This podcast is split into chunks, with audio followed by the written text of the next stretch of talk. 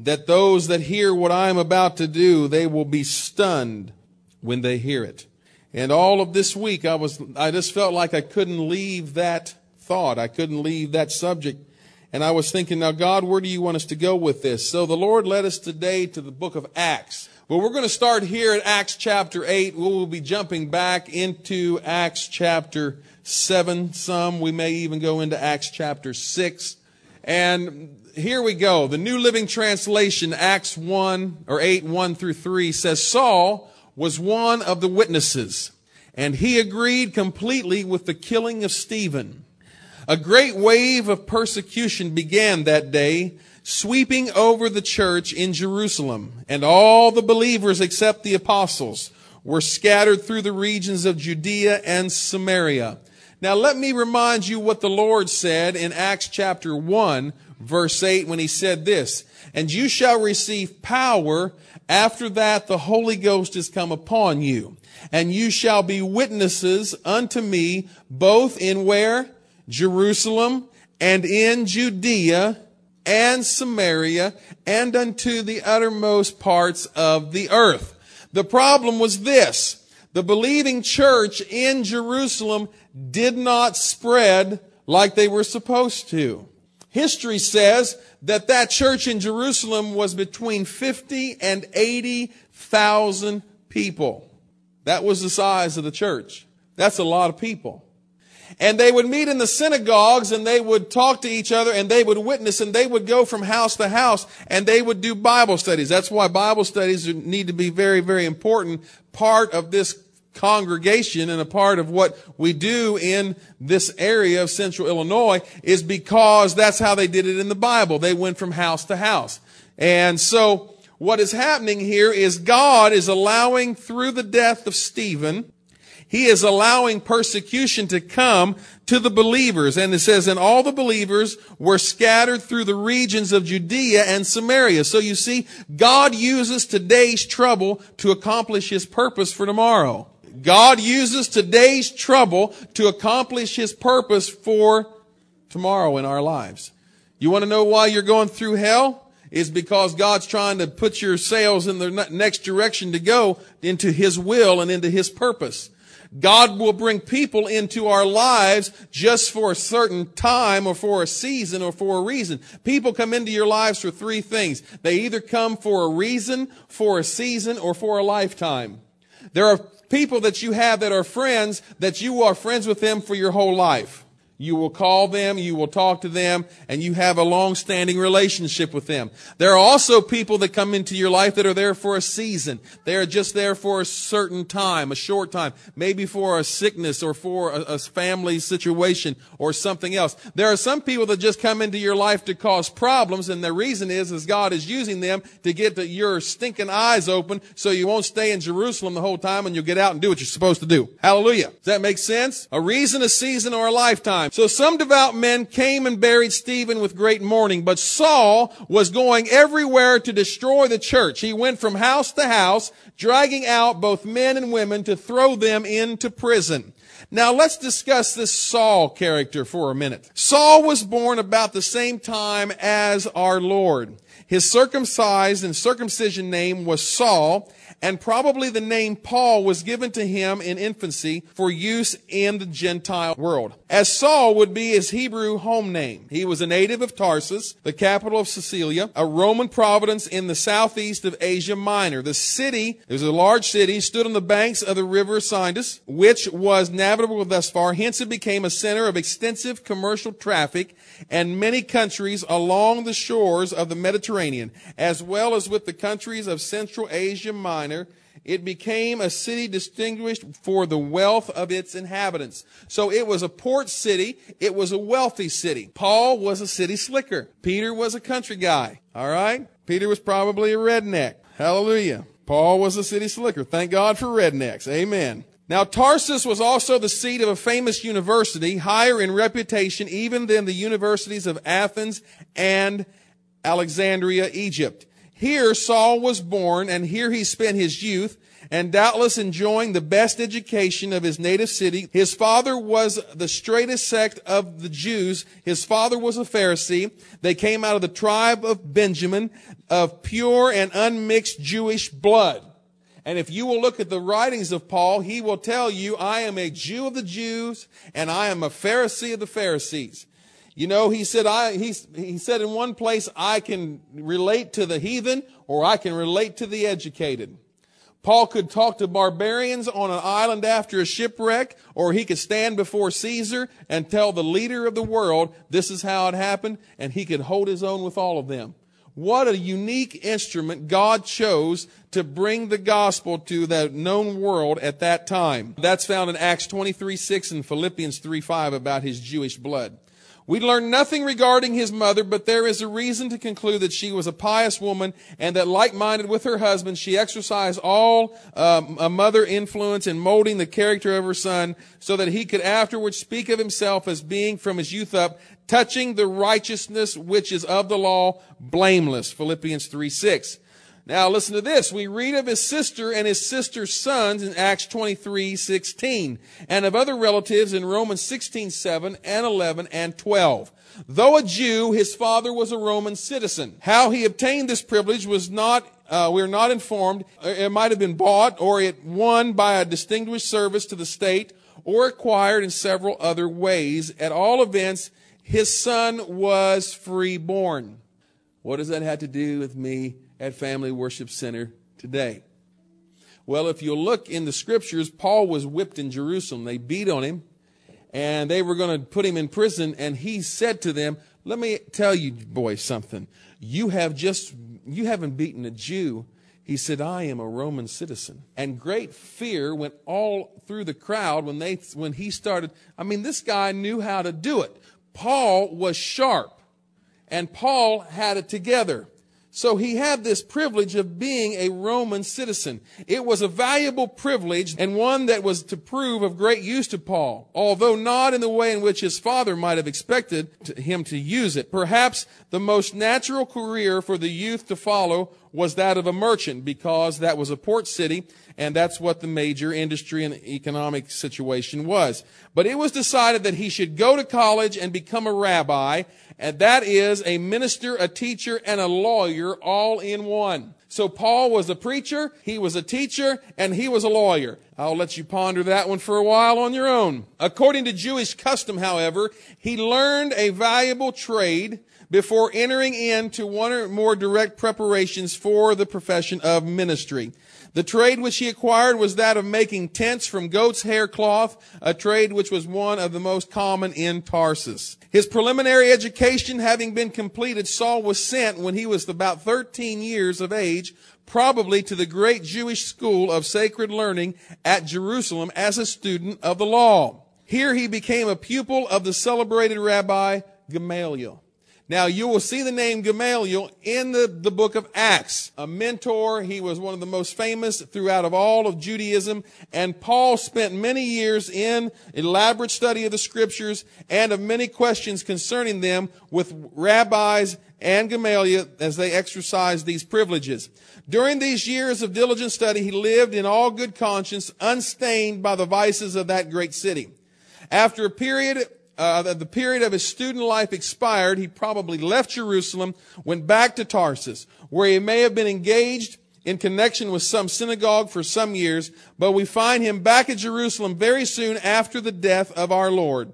Here, he now learned the particulars regarding the crucifixion and the rise of the new sect of the Nazarenes.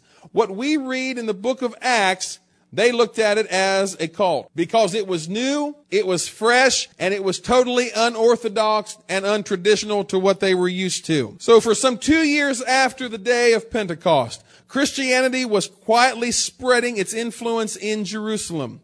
At length, Stephen, one of the seven deacons, gave forth more public and aggressive testimony that Jesus was the Messiah, and this led to much excitement among the Jews and much disputation in their synagogues.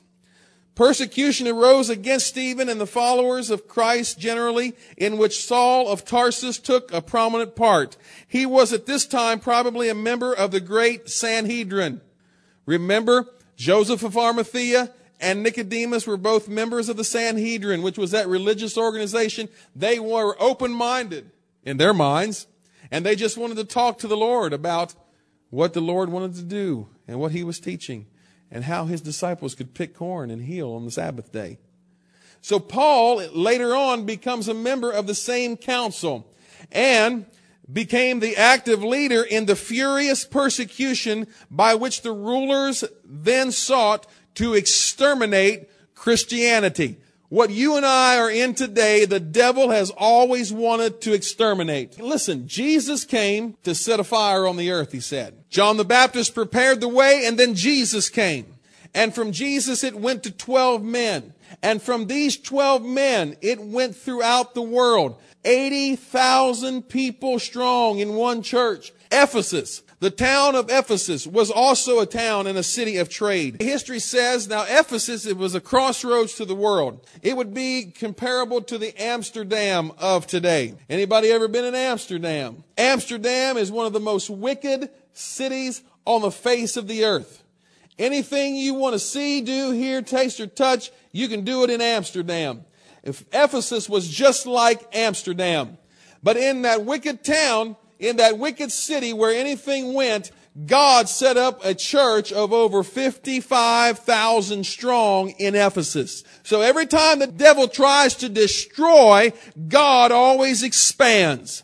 And every time the devil tries to destroy stuff in your life and God's kingdom in your life, get ready because when the devil fights you, God will expand you. Amen? So if you're in an, under attack, good. That's good because carbon never becomes a diamond unless it's under pressure. Amen. Let's look at Acts chapter 6 and verse 1. It says, Now about this time when the number of the disciples was greatly increasing, complaint was made by the Hellenists the Greek speaking Jews against the native Hebrews because their widows were being overlooked, amen, and underpaid. No, We're being overlooked and neglected in the daily ministration, the distribution of relief. So the early church had some problems with prejudice. Wow. Sounds like today.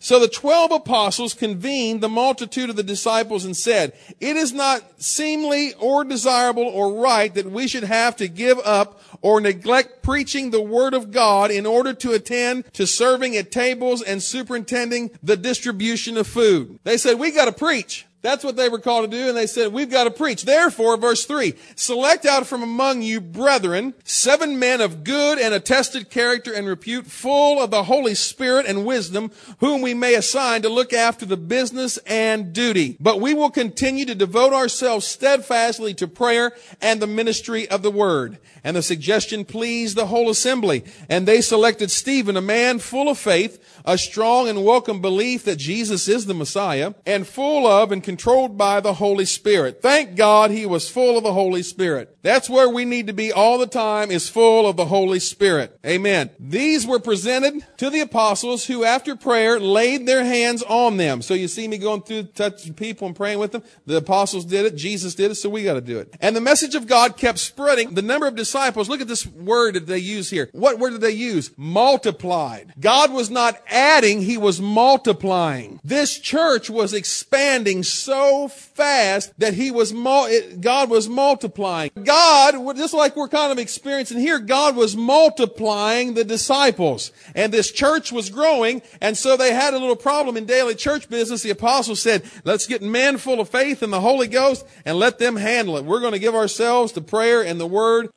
God, just like we're kind of experiencing here, God was multiplying the disciples. And this church was growing, and so they had a little problem in daily church business. The apostles said, let's get men full of faith in the Holy Ghost and let them handle it. We're going to give ourselves to prayer and the Word. And besides, a large number of the priests were obedient to the faith. Now this is really tearing up the synagogues because the priests are now getting the Holy Ghost. You know? It's like, whoa, there is something going on around here. They had the faith in Jesus as the Messiah through whom to obtain eternal life, uh, eternal salvation in the kingdom of God.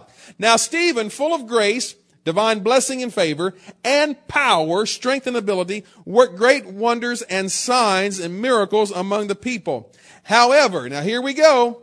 Some of those who belonged to the synagogue of the freedmen, free Jew slaves, Jewish slaves, as it was called, and of the synagogues of the Cyrenians and of the Alexandrians, and of those of Cilicia and the province of Asia. Where was Paul from? Right there. So Paul was in that mix. Arose and undertook to debate and dispute with Stephen. But they were not able to resist the intelligence and the wisdom and the inspiration of the Spirit with which by whom he spoke. Let me tell you something. A man with an argument is no match for a man with an experience. Cause you can argue and argue and argue, but when you have a man that has an experience, you cannot pierce through that experience that man has encountered. It is God's will that all of us experience His power, His Spirit, His infilling in our lives. Amen? Verse 11. So they secretly instigated and instructed men to say, we have heard this man speak using slanderous and abusive and blasphemous language against Moses and God.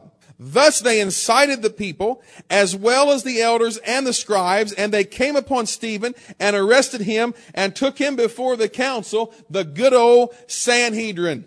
Aren't they something? All right, verse 13. And they brought forward false witnesses who asserted this man never stops making statements against the sacred place and the law of Moses. For we have heard him say that this Jesus of, of the Nazarene will tear down and destroy this place and will alter the institutions and usages which Moses transmitted to us. Then all who sat in the council, the Sanhedrin, as they gazed intently at Stephen, saw his face had the appearance of the face of an angel. God was standing right behind Stephen. It didn't matter what that religious group did. God was right there with him. It didn't matter how they tried to argue with him. God was right there with him. And God will be right there with you. When the devil comes against you and attacks you, God will be right there with you. God will stand strong. It may seem like God's a million miles away, but you know, you do not know what your enemy is seeing. In the Old Testament, there was a prophet, and the prophet was staying in this little cottage, and he had his servant with him. And his servant went out one day, and the army of the Syrians hated this prophet because this prophet prophesied evil against the Assyrians and prophesied destruction against them. And so they decided they were going to destroy the prophet. So the servant goes out of the cottage that morning and he steps outside and he looks and surrounding the house where they're at, there is nothing but chariots and soldiers and the whole army of Syria. And he walks back into the house and he says to the prophet, we have a problem here. I went out to get the morning paper, and it wasn't the dog that ate the morning paper. We have an army surrounding the house. Now, you've got to be pretty important for an army to surround you. And then he says, I don't know what we're going to do. And the prophet said, Lord, would you just open his eyes? Don't you hate people? Don't you have a problem with people who, in the midst of a storm, are as cool as a cucumber? Everything can be coming down around them, and they're just there. They're not phased. They're not touched. They're not moved. They're just, everything's all right. You know why? There's a confidence in their heart. They have a faith that says, it's all going to be all right. We may have an army surrounding us, but everything's going to be all right. And he says, Lord, open his eyes. And he says to the servant, Would you go back and look again? And so the servant goes back to look again. And this time there are two armies out there.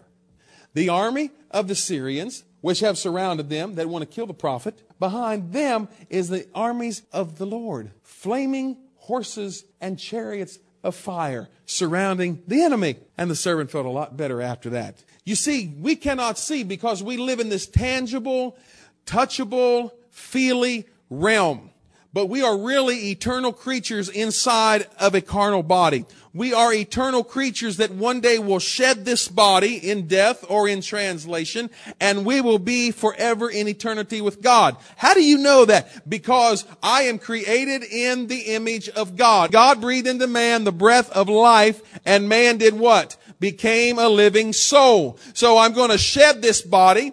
Thank God. It may take longer for some of us to molt than others, you know, we're going to shed these bodies and we're going to be eternal creatures in God.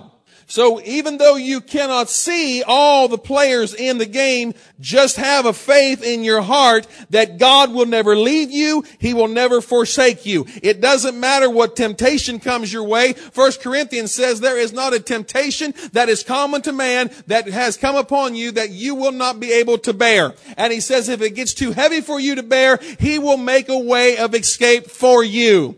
Don't throw in the towel. I don't know why I'm preaching about this. Don't ever plan on throwing in the towel and saying, I'm not walking with God anymore. You keep walking with God. Everything's crumbling around you, keep on walking. When everything's happy, keep on walking. When everything is sad, keep on walking. That's what you've got to do. You've got to just keep doing what you're doing in God. That's what Stephen did. It did. You know what? What makes me really angry is the only way they could get anything on Stephen was just like they did Jesus. The only way they could do anything was find somebody to lie. Now, if you have trouble lying, you need to stop lying because we already know all liars already have their reservations. You've called ahead. You have your confirmation number. Your confirmation number is revelation. And all liars shall have their part in the lake which burns with fire and with brimstone. All the people that say, I'm not going to that church because all there are is hypocrites in the church, they don't even realize that revelation is right there, ready for them. We'll leave the light on for you. Hallelujah. Don't let circumstances, no matter what comes against you, don't even stoop to that level. You just keep walking with God. Now let's go. So Stephen is there in front of the council, the great Sanhedrin. Let's go to Acts chapter 7 verse 53. And what's going to happen here? Stephen begins to tell the Sanhedrin how the cat ate the cabbage. You ever seen a cat eat cabbage? I haven't either, but it sounds good. He's going to tell them exactly where they're at, what they're doing, and what is wrong in their life. Listen, you want to go to a church where the preacher will say, you know what?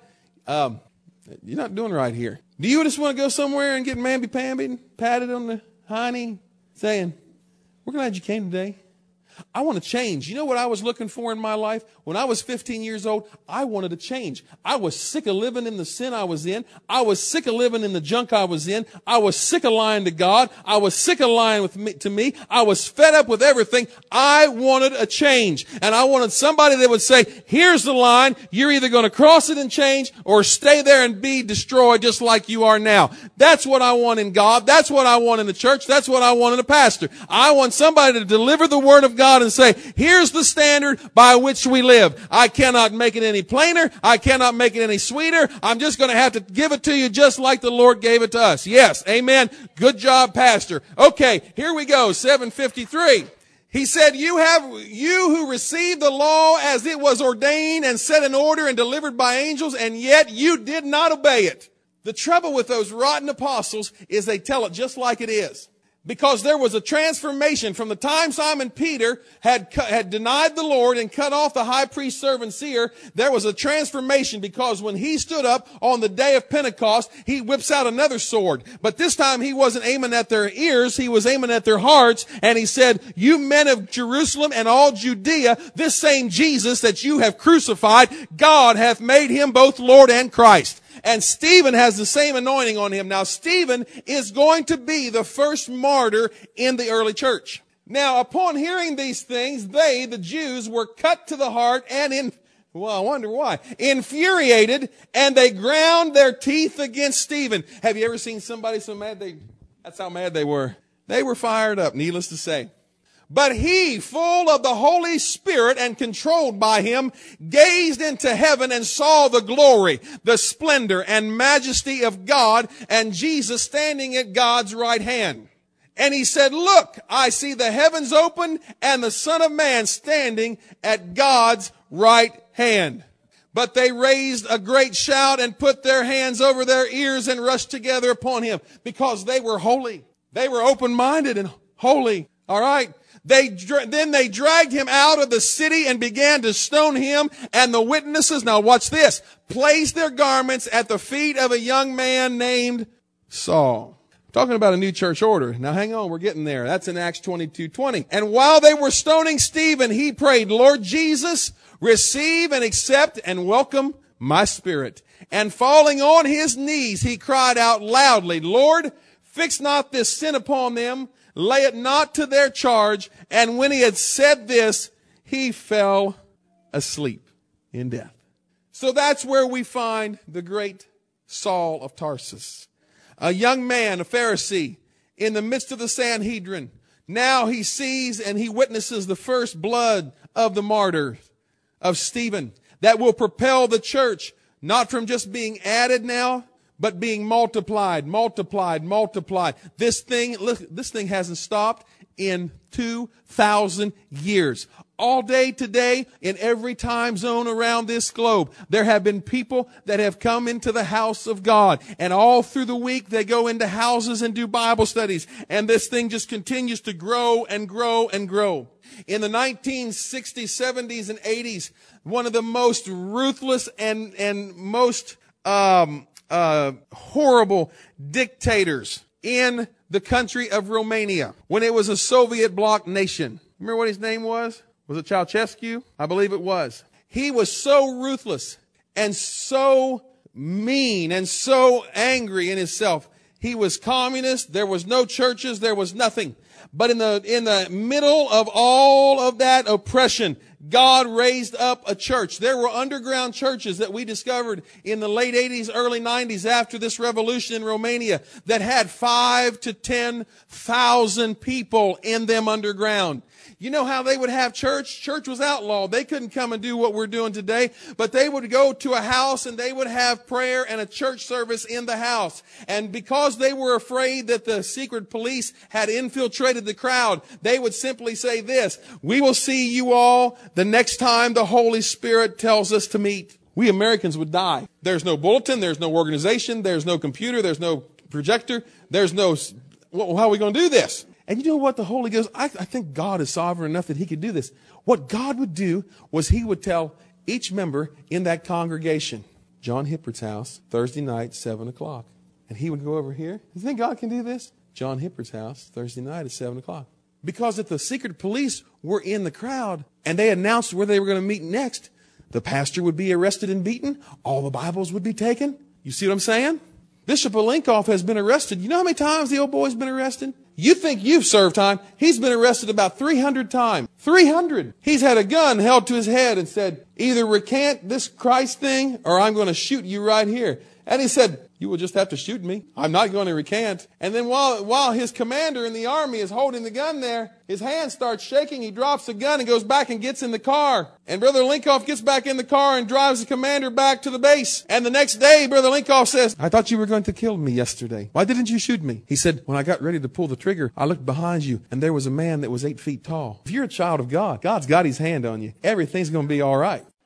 Bishop Olenkoff has been arrested. You know how many times the old boy's been arrested? You think you've served time. He's been arrested about 300 times. 300. He's had a gun held to his head and said, either recant this Christ thing or I'm going to shoot you right here. And he said, you will just have to shoot me. I'm not going to recant. And then while, while his commander in the army is holding the gun there, his hand starts shaking. He drops the gun and goes back and gets in the car. And Brother Linkoff gets back in the car and drives the commander back to the base. And the next day, Brother Linkoff says, I thought you were going to kill me yesterday. Why didn't you shoot me? He said, when I got ready to pull the trigger, I looked behind you and there was a man that was eight feet tall. If you're a child of God, God's got his hand on you. Everything's going to be all right. And you know what all those Romanians would do? They would all show up at John's house at seven o'clock on Thursday night because God told them all when and where and what time. Wow. I sometimes wish that we could live in a realm like that, but we would have to suffer some tremendous persecution and tribulation in order to get dependent on God like that. Let's go to Acts chapter number nine. I put all the pieces together. This is the conclusion.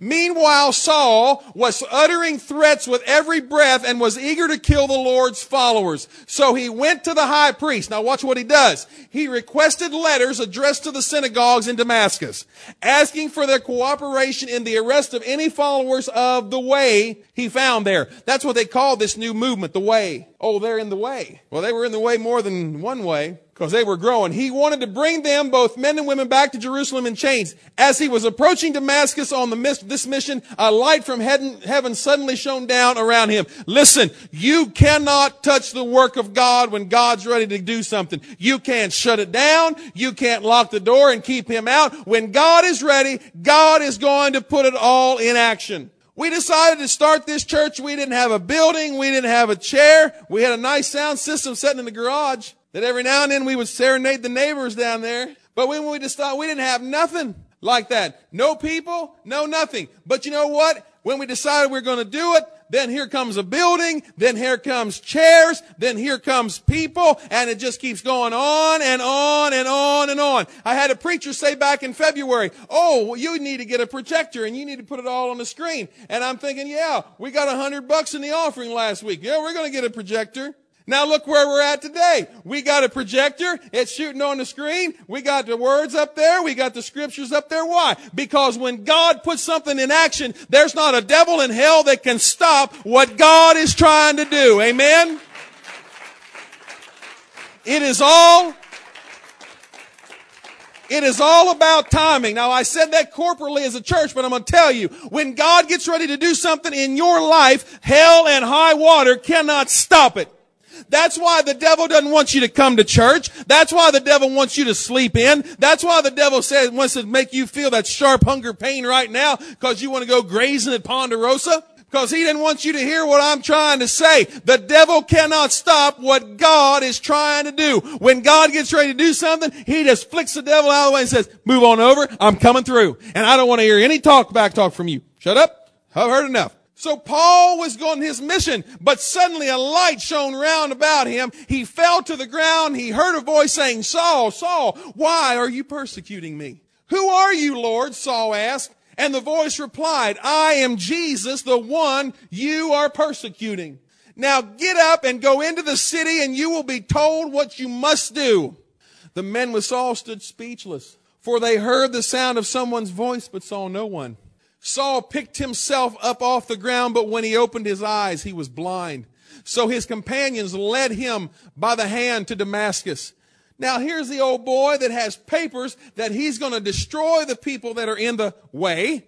He is going to throw men into prison. He is going to throw women into prison. He is going to break up homes. He is going to break up families. He is going to do all of this because he has seen the blood spilled and shed by that martyr Stephen. And Saul is on a witch hunt and Saul is hungry. Listen, the devil is hungry. The devil is on a witch hunt for you, but God always has a plan. God is never left without a plan.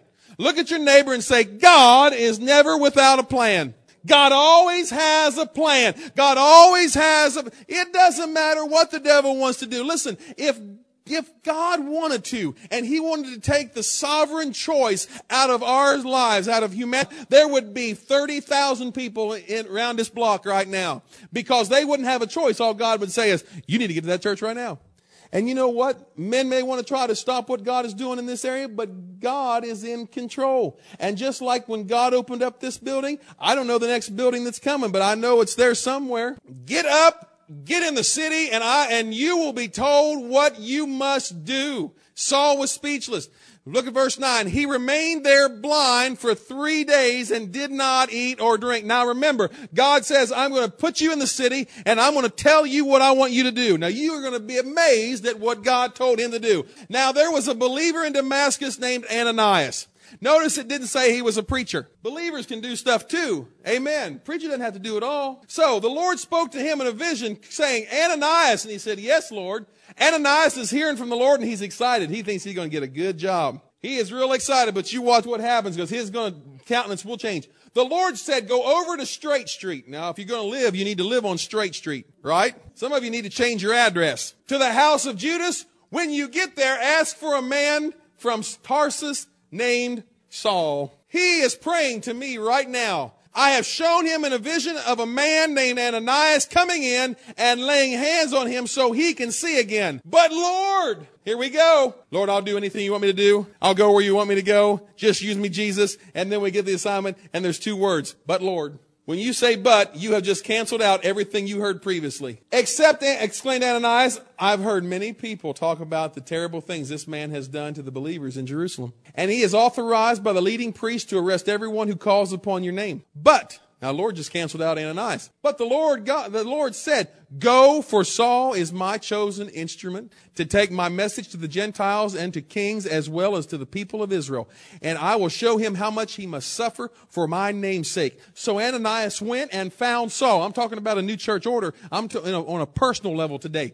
He laid his hands. Now remember what the Lord said to Saul? He said, you go in to a street called Straight. There's going to be a guy named Ananias that's going to come. He is going to tell you what you have to do. Now watch what Ananias tells him.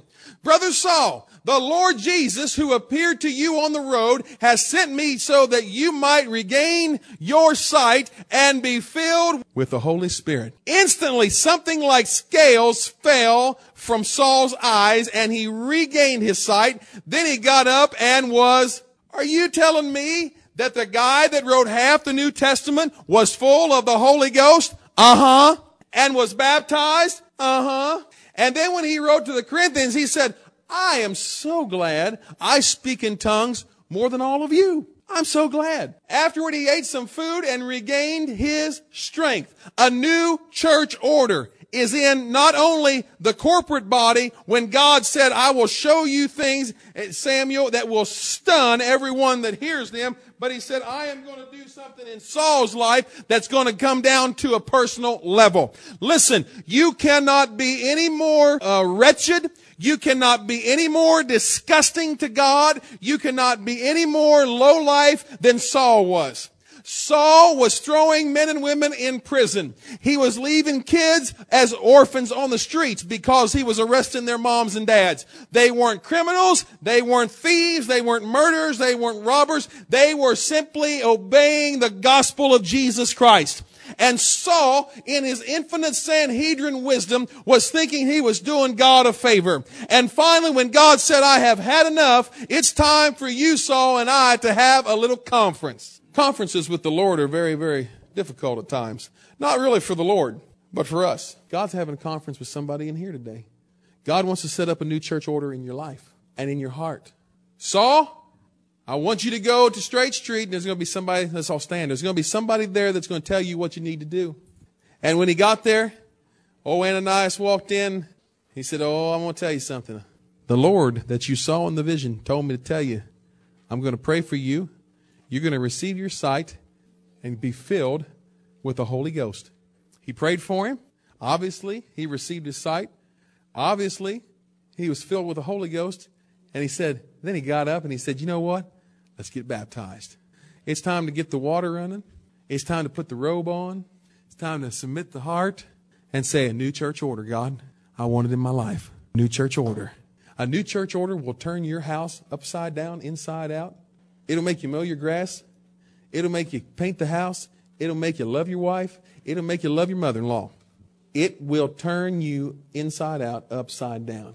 A new church order, not in Israel, not at Family Worship Center, but in your heart. I can go back to the spot, June 16th, 1981, Columbia, Maryland, 15 minutes out of Baltimore. I can show you the spot where the Lord and I had our conference. And that Tuesday night, I'll never forget, the preacher preached on this subject Ain't no rock like our rock. And he was very, very plain in how he gave an altar call. He named five things. And after each thing that he named, he said, If you're doing this, he would name it, and then he'd say, You're going to die and go to hell. And he'd name another thing, and he'd say, If you're doing this, you're going to die and go to hell. I was doing three out of five. You know, I've been a fairly bright student in class. I figured that at 60%, I had a real good chance of dying and going to hell. And I will never forget, after he, after he had already convicted me 60% of the way, then he says, I'm leaving this altar open for 30 seconds and I'm shutting it down. 29, 28. At 27, I was throwing a chair. I was out of there. I was headed the front. What do you want from me, Lord? What do you need from me, Jesus? Saul, Saul, why are you persecuting me? Well, who are you? I'm Jesus. You've been persecuting me. You've thought you've been doing me a favor, and you've been hammering me. You have thought you have been putting me under, but you've just been trying to hurt me. But now, you know what, Saul? You and I are going to have a little talk. You're going to be blind. You go to this house at this address. man's name is Judas. I'm going to send a man named Ananias. He's going to tell you what you need to do. And we're going to get this thing started. It's going to be on. Amen. Amen. So I want to ask you today the name of this song is Turn It Around. You ready to turn it around in your life? You sick of the way you're living? You sick of hanging on to that last thing? You sick of fighting it? Stop fighting it. It ain't even worth it. It is not even worth it. Okay, we ready to sing? We're going to sing. You want to come up to the front and turn it around? Get on up here and turn it around. We'll pray with you. Maybe you got something you need to let go of. Bring it up here today and let go of it. Amen. Possible for you. All things are possible. Nothing's too difficult for you. Nothing's too difficult. All things Yes, are Lord. possible. All things for are possible for All you, Lord. All things are possible. Nothing's too difficult. Hallelujah. you. Nothing's too difficult. I'm ready for change, ready for rain, ready for favor. I know you're able to turn it around. Open the windows of Turn it heaven, around, open the pour out a windows of heaven and pour out a blessing. Turn it around. Open the windows of heaven, pour out a blessing that we cannot. Okay, anybody want to pray? Anybody got something to drop off here? Let it Come on. rain. Where you at? You got it? Let it rain, Lord. Let it rain in my life. Cleanse me, purify me, make me what you need me to be. Do it in my life. Change my life. Change my situation. possible for you. Change it, Lord. All things are